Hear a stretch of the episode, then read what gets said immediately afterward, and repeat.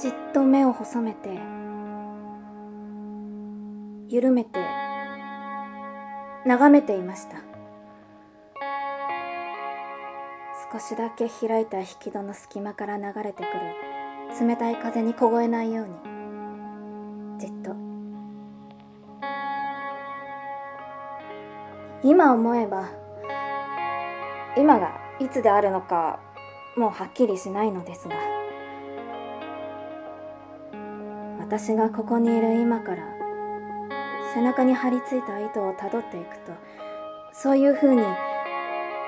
私は見ることしか知らなかったのだと気づきました。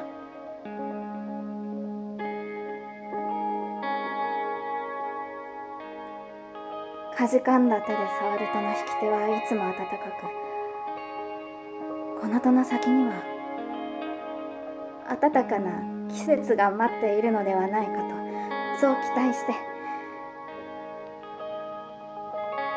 開けてしまうといつだって木枯らしが私のそばを通り抜けていくのでした。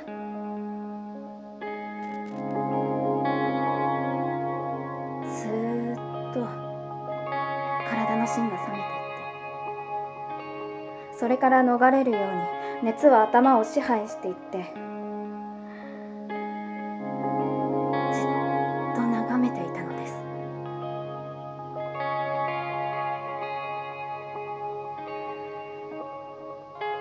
生まれて初めて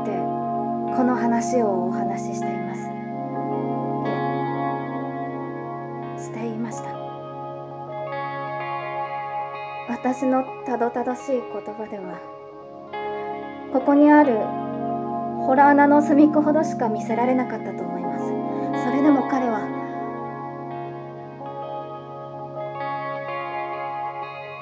そうか。